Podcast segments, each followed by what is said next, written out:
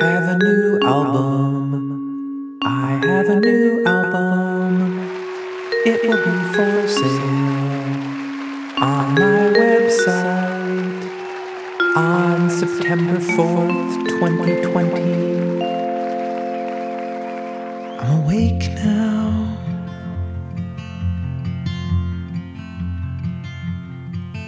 I'm awake now.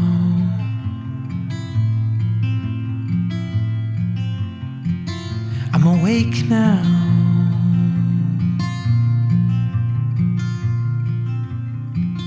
I'm awake now.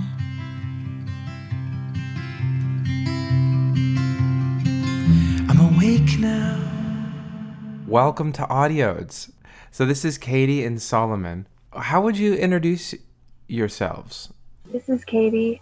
I'm Katie, and I'm a community builder artist up here in Arcata, California. Uh, my name is Solomon, and I too would be talking about the community building, and I see it as a conceptual art piece, how we go through life. That's wonderful. Yeah, and I would just add you are co-founders of this community art space, the Sanctuary, and you invited me to be the artist in residence there, and that's where I made the album, The Information Age, that's coming out now. Thanks for uh, joining us up here in Arcata. We, we've always had a great time uh, having a cup of coffee with you. I know we're having it right now. I'm ha- I'm actually literally having it right now, although I'm not having your beans because I'm out of your beans. I'm roasting today, and it'll be in the mail this afternoon. Oh, I can't wait. God, it's so good. I mean, that's part of what it's like the jacks of all trades. I don't even know where to begin. One thing I was thinking about is when the when I was recording with the piano downstairs and there was a squeak. There was a squeak that uh, it was a perennial squeak. It just came at the worst time, but fortunately, uh, we had the uh, team Rough and Tough here fixing it up in a hurry. Well, I'm just so restless and lazy when I'm in recording mode. I just want to do it. And you guys both just spent the morning taking the piano apart and finding the squeak and then fixing it. Yeah. There's a really good Mickey Mouse cartoon about trying to find a squeak in a car, you know, and then it turns out that it's a cricket bouncing around as they're completely dismantling it. And that's kind of what I was thinking of when we were taking apart, searching for this cricket. That's great. Wait, okay, so we'll we'll talk more about that, but you were saying you have a new project now already? Yeah, it's a thing that kind of come out with the dialogue around hierarchical structures and um, being in power. And it's been a thing with owning the sanctuary and having a loan. And then the sanctuary as a nonprofit and idea is renting from us. And it's one of the biggest lines in the budget. So I'm one of the things that I've been practicing is purchasing real estate, purchasing private property. And I'm trying to design a way that we could crowdsource the funding for escrow within 30 days to purchase a property to remove the hierarchical structure of rent and landlord and those kinds of aspects. Wow. Wow. And it's a really interesting, what I'm calling as a conversation piece because, you know, I'm bringing out my third district supervisor to go check out the property and, and see what he thinks about what it means to have 18 acres at the end of a gravel road right by the rated number one swimming hole in Humboldt County. So we're in escrow on this 18 acres by Swinging Bridge swimming hole in Humboldt County. And our goal is to collaborate with other agencies to restore the land and the riparian zones and um, improve the safety for a public swimming hole, including like a telephone that's out there. The cell phone coverage doesn't work, but there is happen to be landlines. So a 911 phone at the street, and then also to create a community gathering place like what we've been striving for at the sanctuary. But with the COVID closures, it's almost easier to meet outside and in nature. And then what kind of healing do we get when we're at a beautiful swimming hole together? I love that. What were you saying about restoring the indigenous practices of managing the land? So, one of the things that some of our friends have been um, exploring is indigenous land management practice. And the idea that the folks that were here in Humboldt County in the 16th, 17th centuries and earlier, millions of years or thousands of years at least, at least thousands, Um, they weren't just hanging out and uh, eating berries and nuts and fish. They were actually managing the land. And during what I'm considering our management, immigrants, uh, recent immigrants to the area, the waterways have been changing a bit. We've dammed up rivers, and also we've been suppressing fire, and we've been seeing a, a lot of uh, fire activity. I mean, you've been uh, keeping the windows closed. Yeah, we've been we've had these wildfires surrounding the peninsula of San Francisco for the last week and basically like our new normal it's blown over now for now but the fire season is going to last another 2 months 3 months 4 months. And the new normal is like you check purpleair.com you see how your air quality is. If it's good enough you open the windows to get like a gulp of fresh air and then when it gets bad again you close the windows. It's so apropos you say that right before we got on here i looked on the phone the hurricane just hit Louisiana, and there's a thing, there's a big chemical fire in Louisiana as a result of the hurricane. The thought that I had was, we have fucked up the management of this stretch of land that we now call the United States so epically. I mean, like, so epically that a storm comes in and causes a chemical fire. Like, what are you, what are we doing? It's insane. Let alone, like, if you have to poop, the best way to do it is you keep a bowl of water inside your house that's connected to tubes that you poop into the bowl of water and then you push that. Yeah. So that's kind of like my idea on the fundraising and the crowdsource the funding is that Katie's an amazing printmaker and is going to be selling swim passes to the public swimming hole. And the result of the purchase is that you get to follow the project of what we're up to on the 18 acres you get to vote with your dollar on the environment and community gathering spaces and the vote also on the idea of how do we have private lands for public use. Yeah so how do so people can invest how how does it work that there's not a landlord renter relationship? Everybody is going to pool their resources to purchase the land together? Right but what their privilege is with their finances of having the money is access to one of their rights uh, public swimming hole so that no one really gets any special treatment because they had the money to be able to do this. They get the warm, fuzzy feelings of participating in a good cause, and they get updates, you know, with uh, photographs and writing and videos that anyone could sign up for to get, you know, that list, but they will just, you know, automatically be um, a subscriber of the updates. It's so, I mean, it's like this whole conversation of ownership it's been this ongoing thing down here. I mean, obviously, San Francisco is an extremely expensive place to live.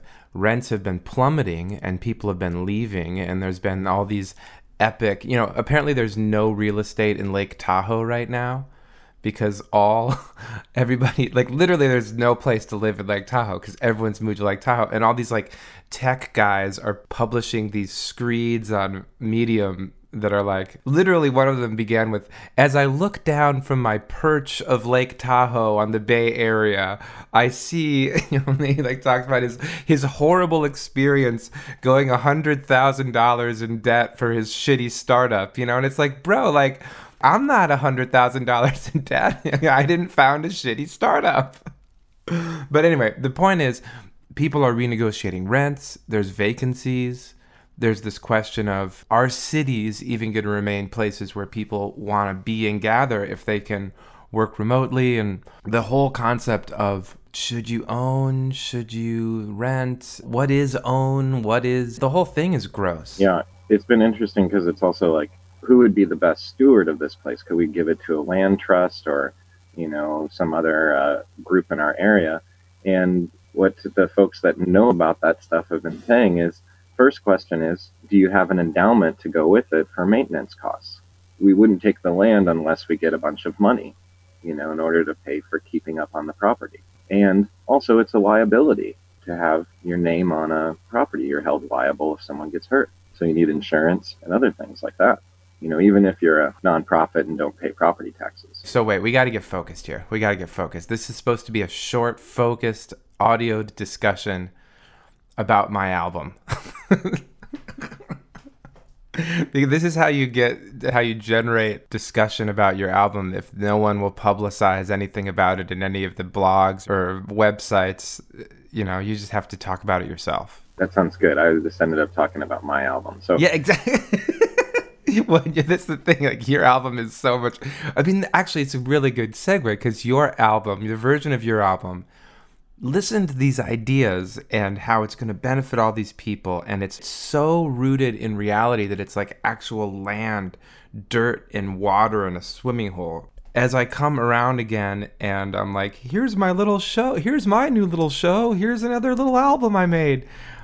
In the midst of all of this that's going on in the world i have to be honest when i'm just like what is it i mean i I think this is something to do, but is this something to do? Well, we shared your uh, Sanctuary single on our newsletter, the Sanctuary's newsletter, and on one of our live stream Wildcard Wednesdays with a collection of other previous artists in residence musical offerings. And there was a whole lot of good feedback about it. And just, I think that that song really hits home with me on a lot of the issues that are going on right now with people's just ability to live and that uh, everybody has their special purpose of the way that they help out with trying to help others achieve that. And i think solomon's working on it with physical land and spaces and you work on it with songs that illustrate it in a really clear way that people can understand. That's nice. Yeah. That particular song, that morning,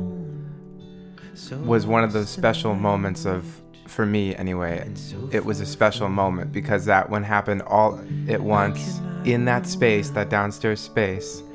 I feel like my bed moved a lot throughout the course of the residence. There were two phases because Thanksgiving happened in the middle, and I, I came back down here for Thanksgiving. So the first phase, it was that bed down in the basement. We have to explain what's going on. So you guys purchased a church, an old church, and turned it into a community art center. originally it was the Arcata Women's Clubhouse, and then a church purchased it, and then now we're using it for a community arts center. So it doesn't quite feel like a church, although there's remnants of like with pews and other things. Yeah, there's pews. It is like a meeting space. It was intended for the general public. and in order to purchase the land and build the building was all publicly raised funds with the original owners Oh, really? yeah Those individual contributions. Oh, that's cool. Yeah, so to continue the legacy of the space and what people offered. When the church had the building, they put in a lot of walls and divided it up into smaller rooms. And we've been slowly picking away at the additional cubicle walls. And you were staying originally in that beginning before Thanksgiving in a room that we had taken two rooms and made into one. And we kind of curtained off an area because we um, wanted you to be able to get out the exit door in case of an emergency. Mm-hmm. And then um, while you were away making big bucks in Vegas, I think, oh, that's right. I had that Vegas corporate gig in the middle. yeah, that was different though. That that was just for a couple days. Man, that was another fire. There was another really bad fire because I flew through the Bay Area and it was like landing in Mordor. When I landed, it was crazy. It was really crazy actually what that looked like then. So then it was another couple weeks and then it was Thanksgiving. And so then I flew back or I I took the bus back for Thanksgiving. And when I returned, when I returned, the entire downstairs space had been redone. You got what did you call it? Shock and awe. yeah, Operation Shock and Awe, because we really wanted to wow you when you got back. Then John had a an artist residency bedroom, and we had a lot more light into our uh, sewing, music, dining hall area, print room. You know, just all kind of spun around to more light, more privacy. Yeah, I can't even picture what that was down there.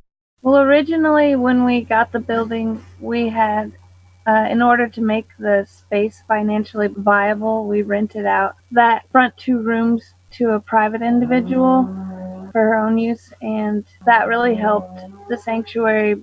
It helped us keep down our costs that we had to pass on to the sanctuary to help make it to pay the mortgage and the insurance, blah, blah, blah. But then we reached a certain point where we felt that with the growth of the organization, that if that space was used by the organization and all those windows opened up, then we would be able to propel it to the next level. Yeah, one of the things that was so cool about that residence was I also was living there. So I was there for art, the different art nights, and I just remembered the sewing night was I loved the sewing night. I fixed my backpack. I got this sweet backpack and the strap was coming off and it's so much easier to sew when you're around people and you're just hanging out. It's like, yeah, I may as well sew while we're hanging out. Yeah. You mentioned that Katie is an artist as well. And Katie, will you talk about the art piece that you made that's the cover of the album? Well, I love doing anatomical illustrations and when I was listening to the words of the songs and the idea of the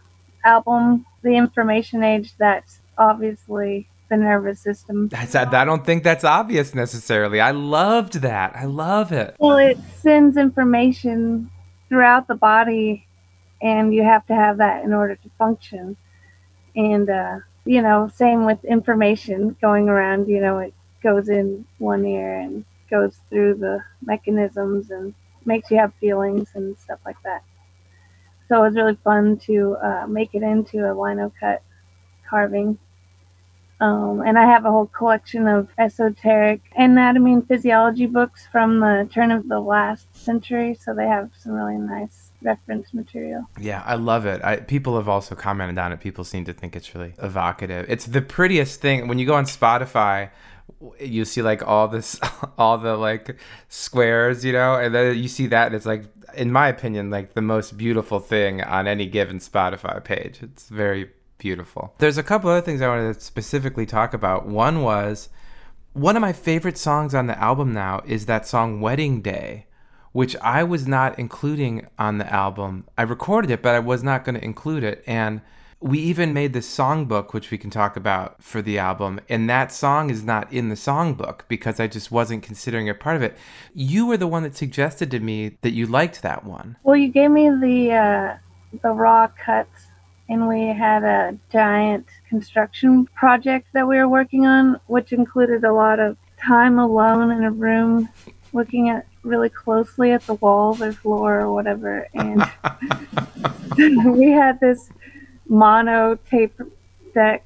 we, we would just listen to the cassettes over and over again, and I really resonated with that song. It, was a really good one. So you should have put it in the book. Yeah, it's too late. Maybe a little leaf, like an extra page. Mm, I, am done with the book. I'm done with the, the book. Leave was, it book, you know. the book was very, very, very hard for me.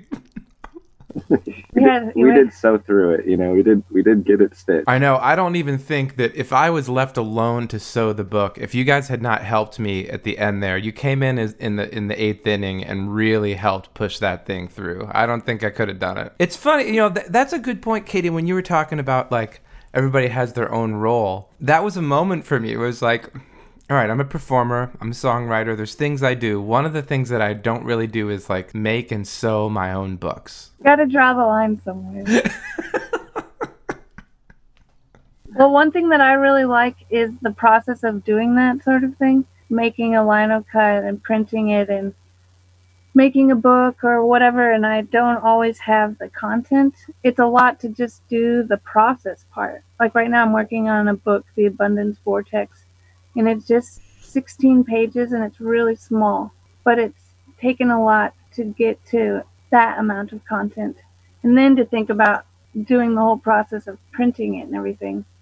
So it's fun for me to have these. That's one thing I like about participating at the sanctuary is that I can help other people's projects. And then for me, it's kind of a practice for whenever I do have my own one that I can already have practice on all these other projects so that then it's less work for me brain wise. That's a great point. The experience of making that book for me, I did not know any of the stages. So it's like, okay, here's where we put the paper in a vise to make sure it lays down straight. I'm like, well, I didn't know that was part of it, you know? and I, I think I take for granted that I know the processes of writing and recording songs, you know, like I totally know that. Or show up at a gig, what has to happen the whole three hours of the thing or whatever that I just love doing and I know how to do it. But this thing, It's like every every each stage was a new like existential crisis for me where it was like, okay, now we have to measure where each of the dot where each of the holes are gonna go when we poke through the thing and okay, well now we gotta pick the paper. Oh yeah, we gotta get paid I guess you gotta pick the paper. We had some poopy paper. we had great yeah, what did so what was that? It was Indian I think it was elephant dung paper or something like that. Yeah, from India. Yeah. Ooh, that's nice. That works really nice with Audio 36 because my guest was Gotham, my friend of Indian descent. Listen, audios are really echoing in a beautiful way these days. Audios, Audiodes are are really really echoing in a echoing beautiful, way these days. It's the Von Road Show. It's the Von Road Show. All right. Good deal. Yeah. Shazam. Well, welcome to the Von Rhodes Show. I'm Von Rhodes, and this is my show. I broadcast this from uh, from my granddaddy's land up in Montana, tucked up there on the river in Montana, and uh, it's quarantine times, man. It's COVID times. I used to do this weekly songwriter night down there at Finnegan's Pub, and I, it's been canceled, man. So I'm just kind of reading books, and I'm doing a lot of writing.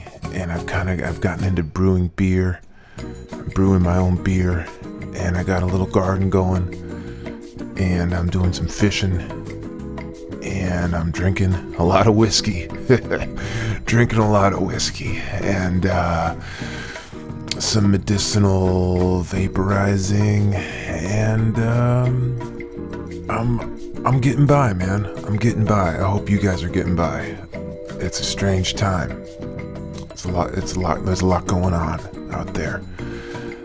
Uh, I've been leaning pretty heavily on the podcasts too. You know, it's a good way to connect, and uh, since I can't be on the road, and uh, you know, there's no gigs it's been a good way for me to, to get in touch, you know, to reach out.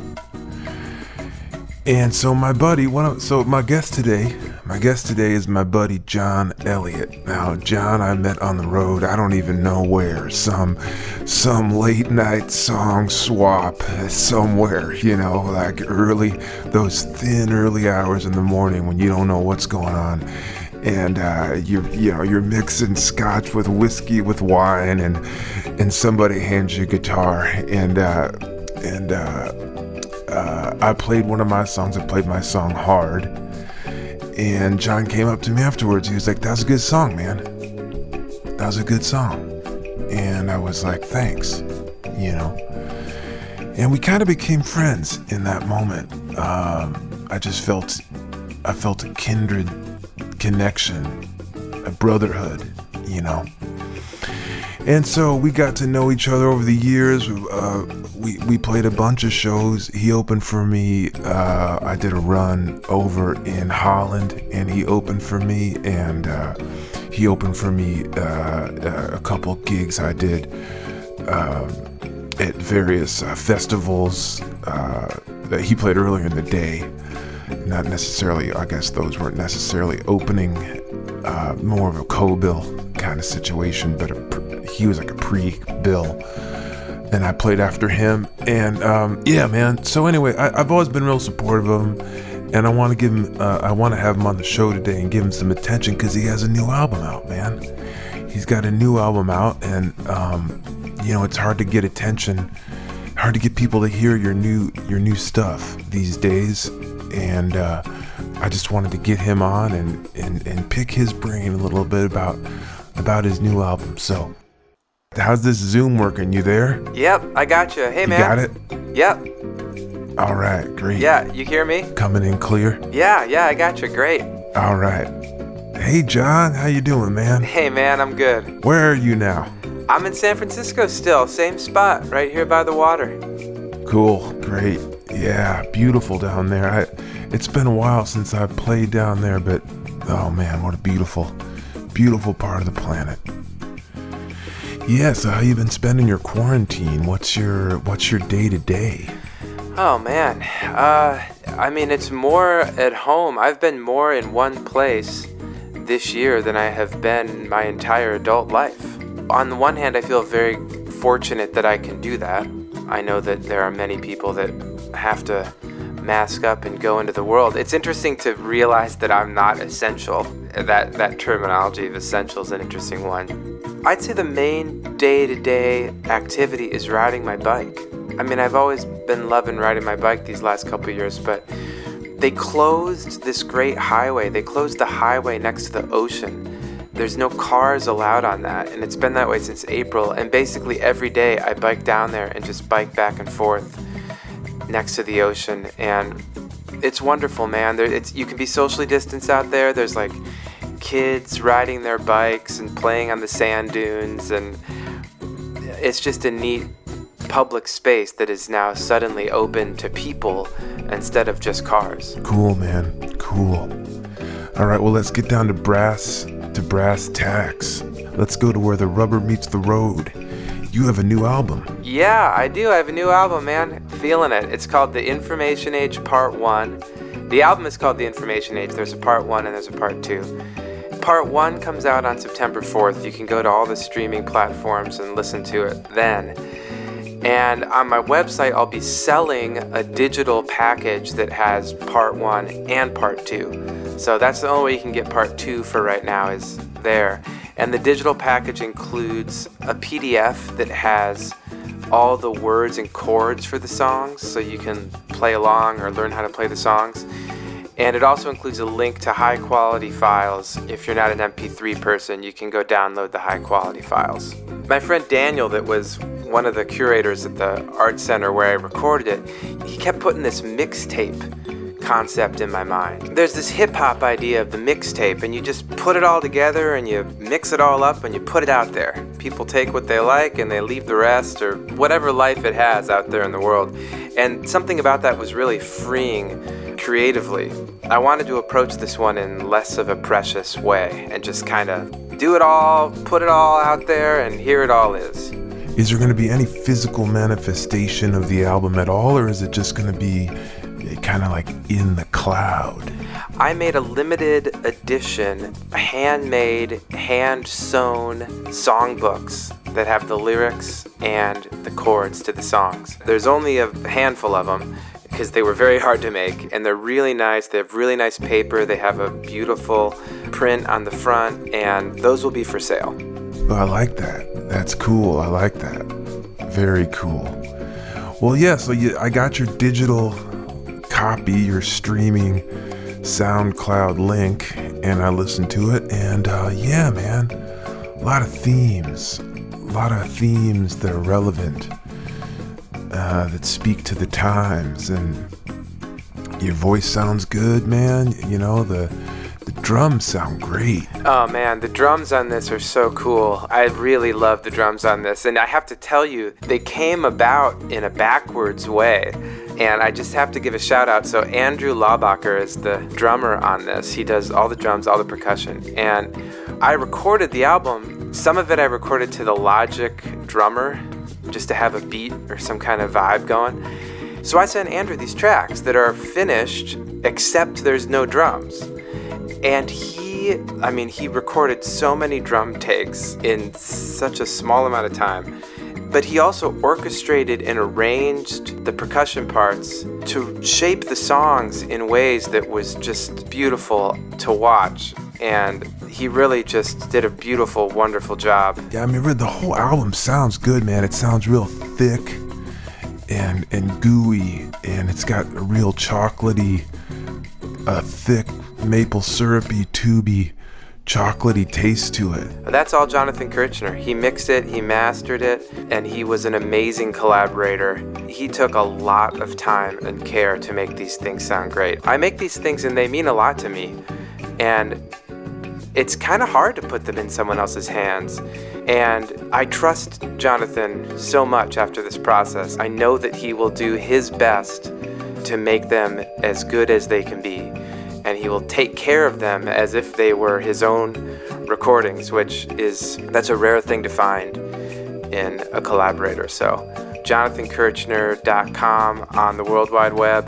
Send him your stuff. Now let's talk about some of my my favorite cuts. You already released a couple singles. You released the Information Age. Yeah, that one's one of the oldest songs on the album actually we did an event here the night of the inauguration in 2017. So we were suddenly had a new president and Les, who had this cafe here called the Bazaar Cafe, which has since been passed on to new ownership and is thriving under their ownership as well.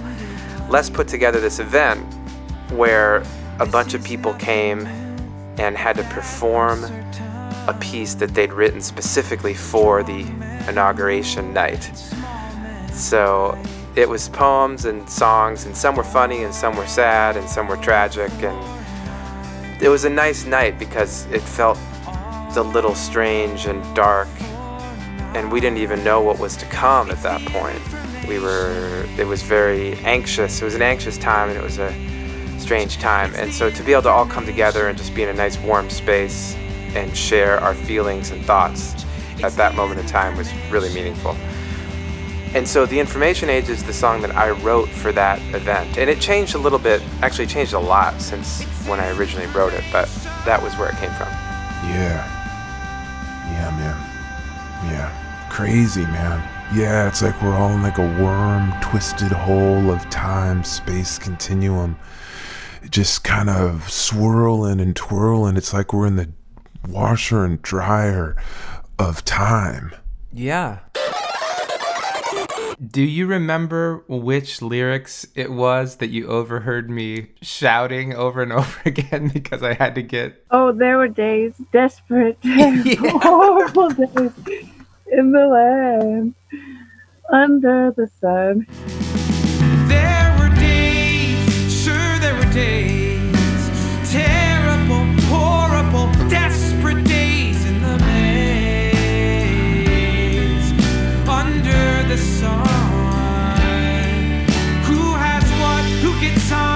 Is lost? Who is won in those days? You should have seen me in those days.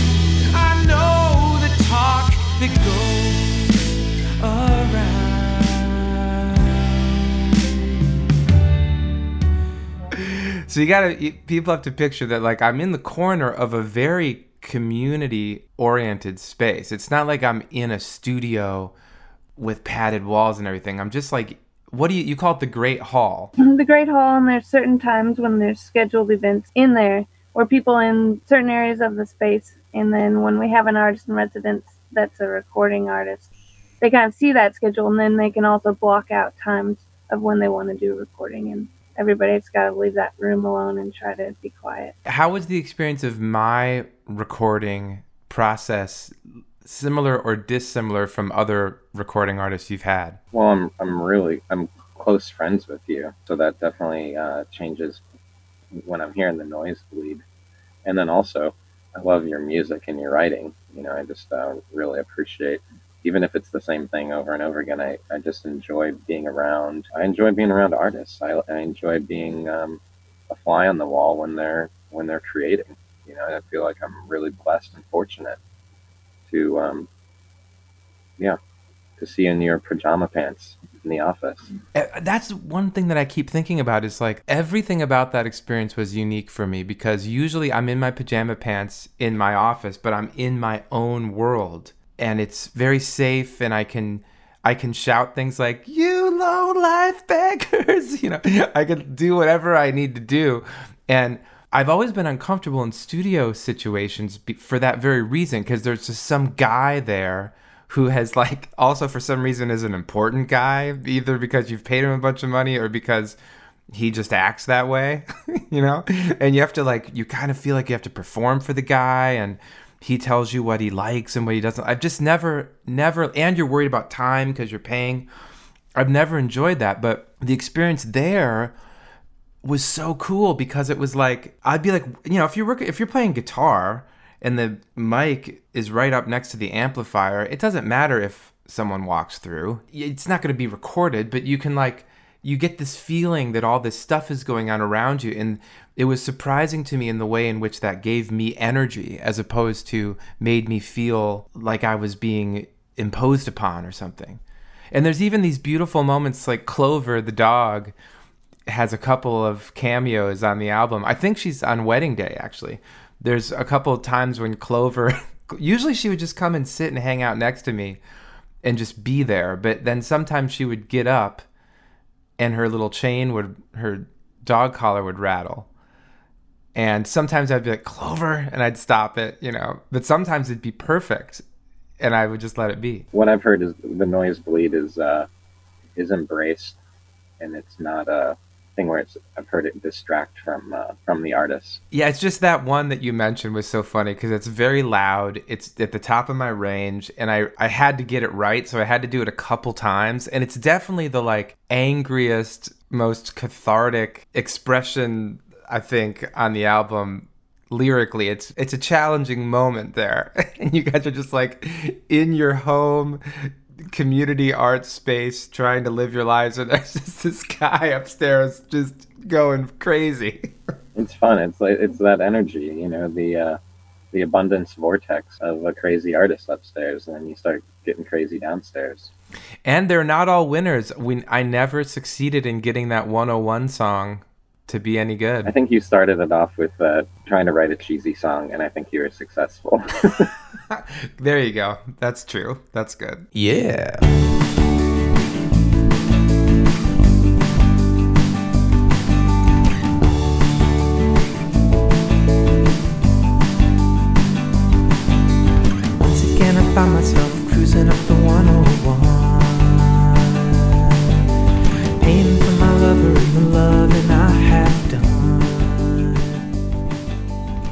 Thing I was thinking of with the noise bleed is we did have a, a round of Quam. Quam was around a bit. The street guys. I was just thinking of them. Yeah. Oh my god. well, so I got really lucky because I couldn't have made the album if Quam was around when I was there. it, or I could have done it, but it would have. I couldn't have done anything live. It would have had to all be direct or something. I don't know how it would have worked. We would, but you know what? Actually, it would have worked. That would have been what it was. Quam is. Describe what Quam is. Quam was uh, contracted by the city of Arcata to work on groundwater infiltration, which means uh, that they were lining all the sewer pipes in town with a fiberglass tube. So they were drilling and cutting and hanging out and scoping. Speaking of the horrible management of our environment, Quam was not a factor when I was there. Right when I left, Quam showed up when I left. I was like, I think I'm done. Maybe I'll work a little bit more today. And then that morning, Quam rolled in with their trucks and started digging things up. And I was like, I guess I'm done. But then when I came back to work on the book, you just started saying this word quam, quam. Like you, you're going to experience quam. You're going to see the quams around. And I'm like, I didn't really know what you were talking about. And then, right then, outside the big picture window, just this as slowly as possible and as loud as possible, this truck just rolls by and in big letters just says Quam. I was thanking the guys. I was like, I really appreciate your work, you know, here. And he was like, We're getting paid well. I bet you are. We're not doing it for free. There's clay pipes everywhere, and, and they're set in sand, and earthquakes are moving them around. And, and the water treatment plant, when it rains, they'd be dealing with four times the amount of water. So now it's like, how much chlorine do we dump in? It's raining. Ah! Because the water was, will seep into all of our clay broken pipes. So then it's like a, it becomes like an environmental. Like now we've got diluted poop water, and you know, just like back to your toilet talk. It's like, yeah, what's the end game? I mean, really, what? How? Where are we going from here? Where are we going to go from here? What's the plan, everybody? Uh, start o- start anew. You know, when when folks are like, we're going to increase funding for blah blah blah. Hey, guess what? That program isn't working. Whether you take some funding away or you add some funding, we still have a big mental health issue, and and and the environment, or or or and you know the debate around you know I'm going to increase funding for American families. Well, what about I'm going to change the program that supports American families to uh, a system of solution. It's so challenging because it requires a paradigm shift. Mhm. We collectively need to just reimagine, just like the idea of land ownership and renting. Or, You know, the way to do it is if there's any dispute in the community, military armed officers should show up with guns to try to resolve that dispute. maybe rethink that. Maybe that's not the way to handle disputes in the community. From the top down, there's so many things. Cruising up the 101.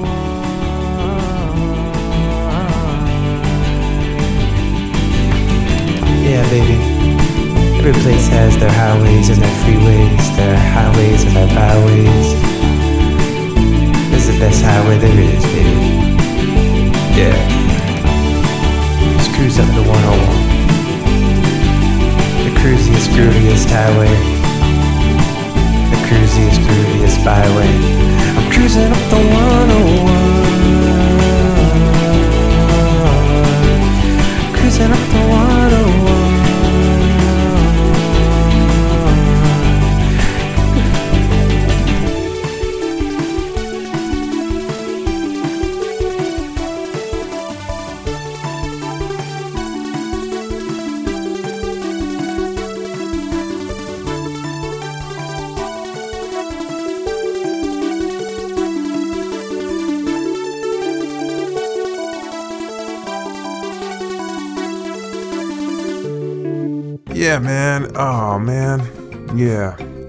You got a lot. I mean, you got, uh, there's just a lot of great tunes on here, man.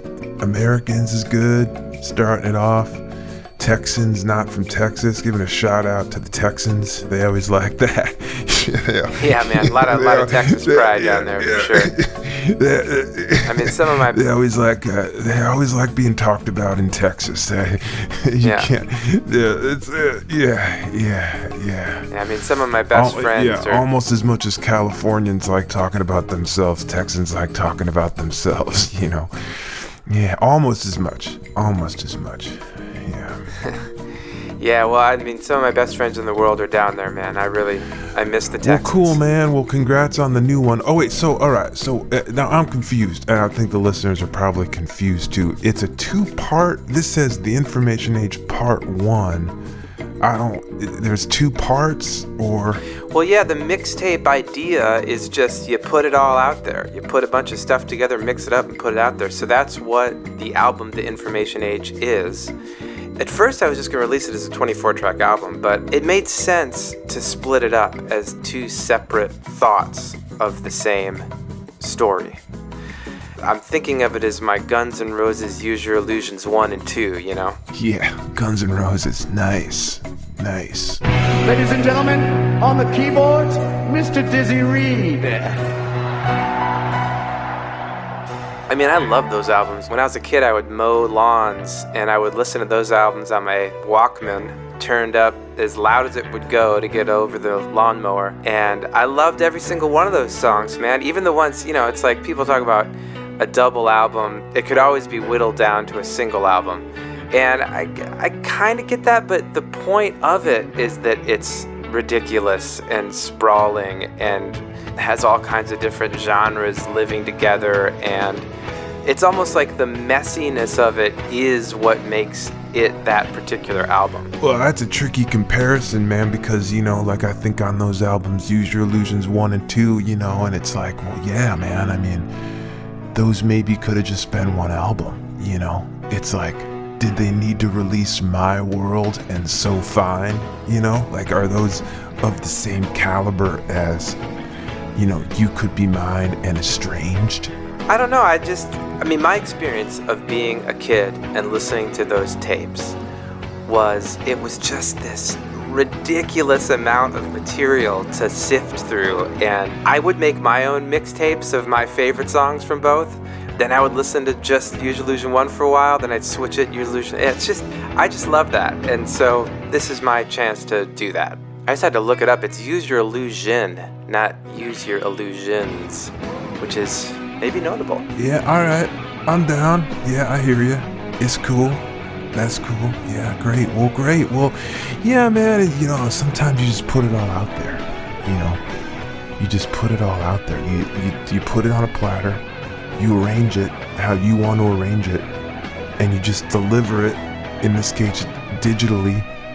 You know, and people come to it when they come to it, and they discover what they discover, and you can make a playlist, and you can cut out. You know, you can cut out locomotive if you think it's too long. Or you can even rearrange things nowadays, put coma as track two, you know. Sure, man. I, I love that idea. I mean, when it's when the whole album is on streaming sites, I would love it if people made their own playlist and they're like, these are the 12 songs that it should have been, you know, just these songs or whatever people want to do. I think that's really cool. That's kind of the actual idea behind the mixtape in the first place. But for me, you know, like I, you can't cut Locomotive, man. I mean, you can't even cut Right Next Door to Hell. Like you kind of need those songs. You even need My World. Right, we're getting a little bit in the Guns N' Roses weeds here, but yeah.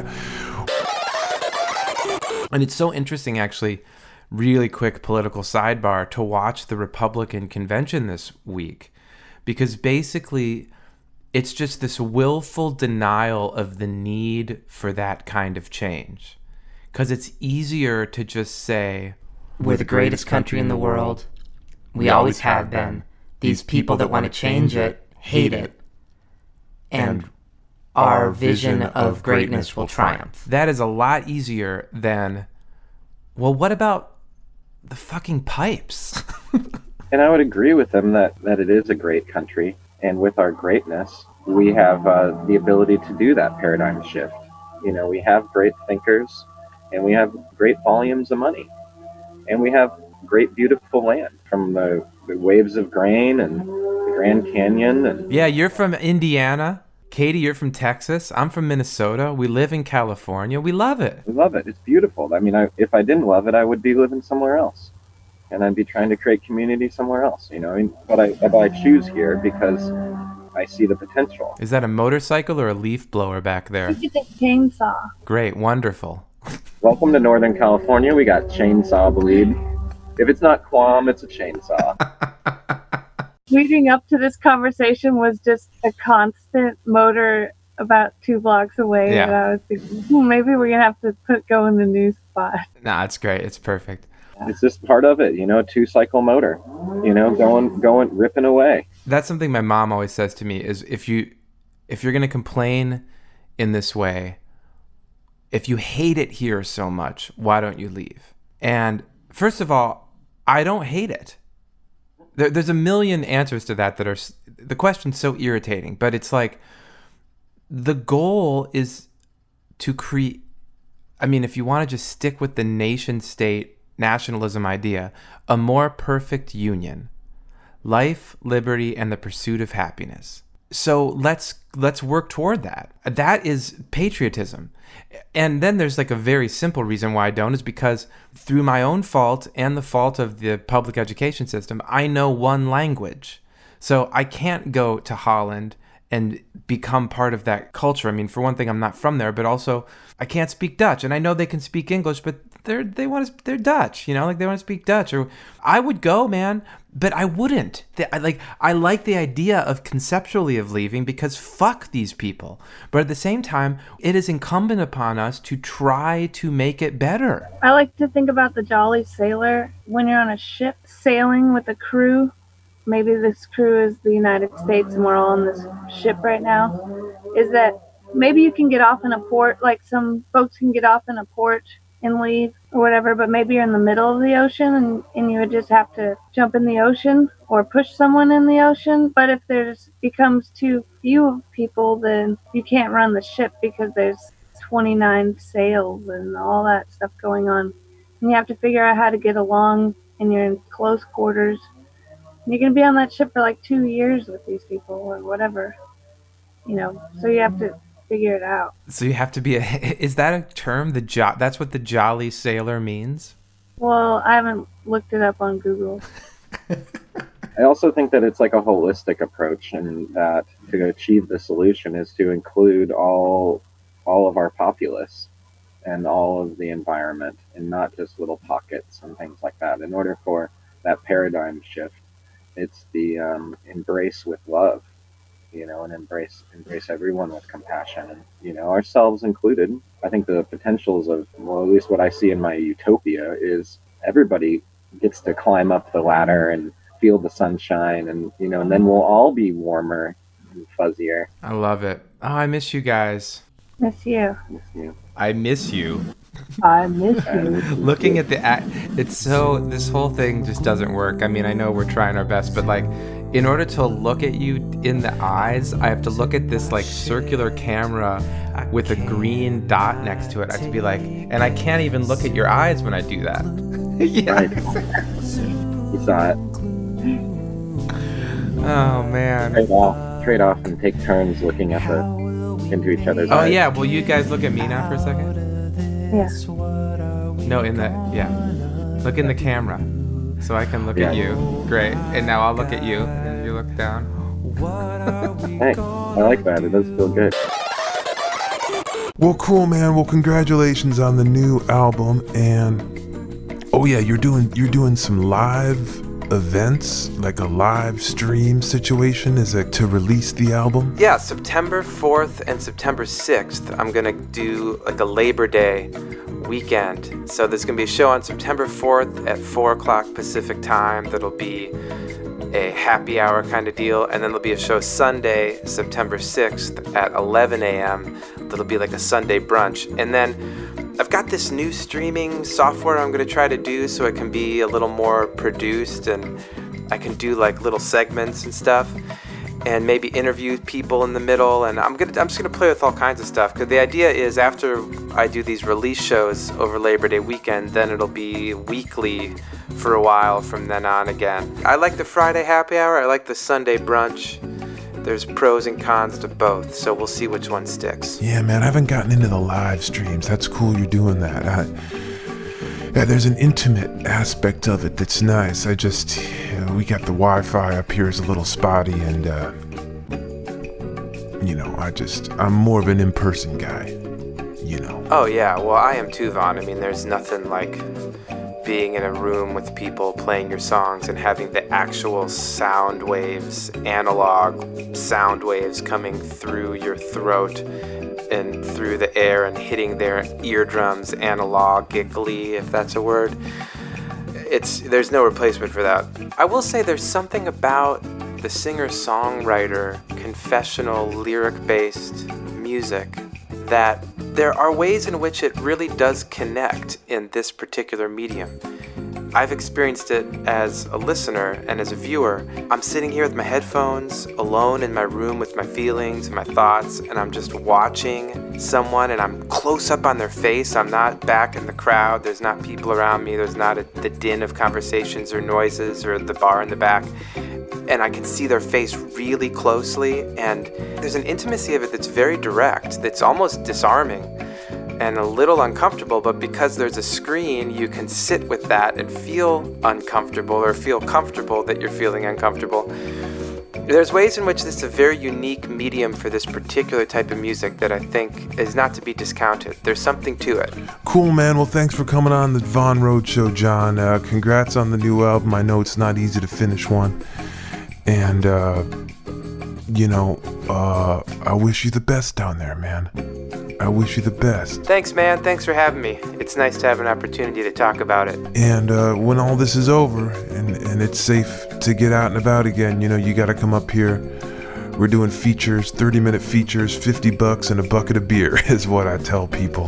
We're doing that Tuesday nights up at Finnegan's Pub. I, I assume we'll be resuming that when we get past this. And uh, uh, come on up, uh, half off, uh, half off the band menu, but you know it's good. It's a lot of food. It's good food, and it's Montana prices, not San Francisco prices. And uh, we split the tip jar. Usually, usually it's a pretty nice, pretty nice haul.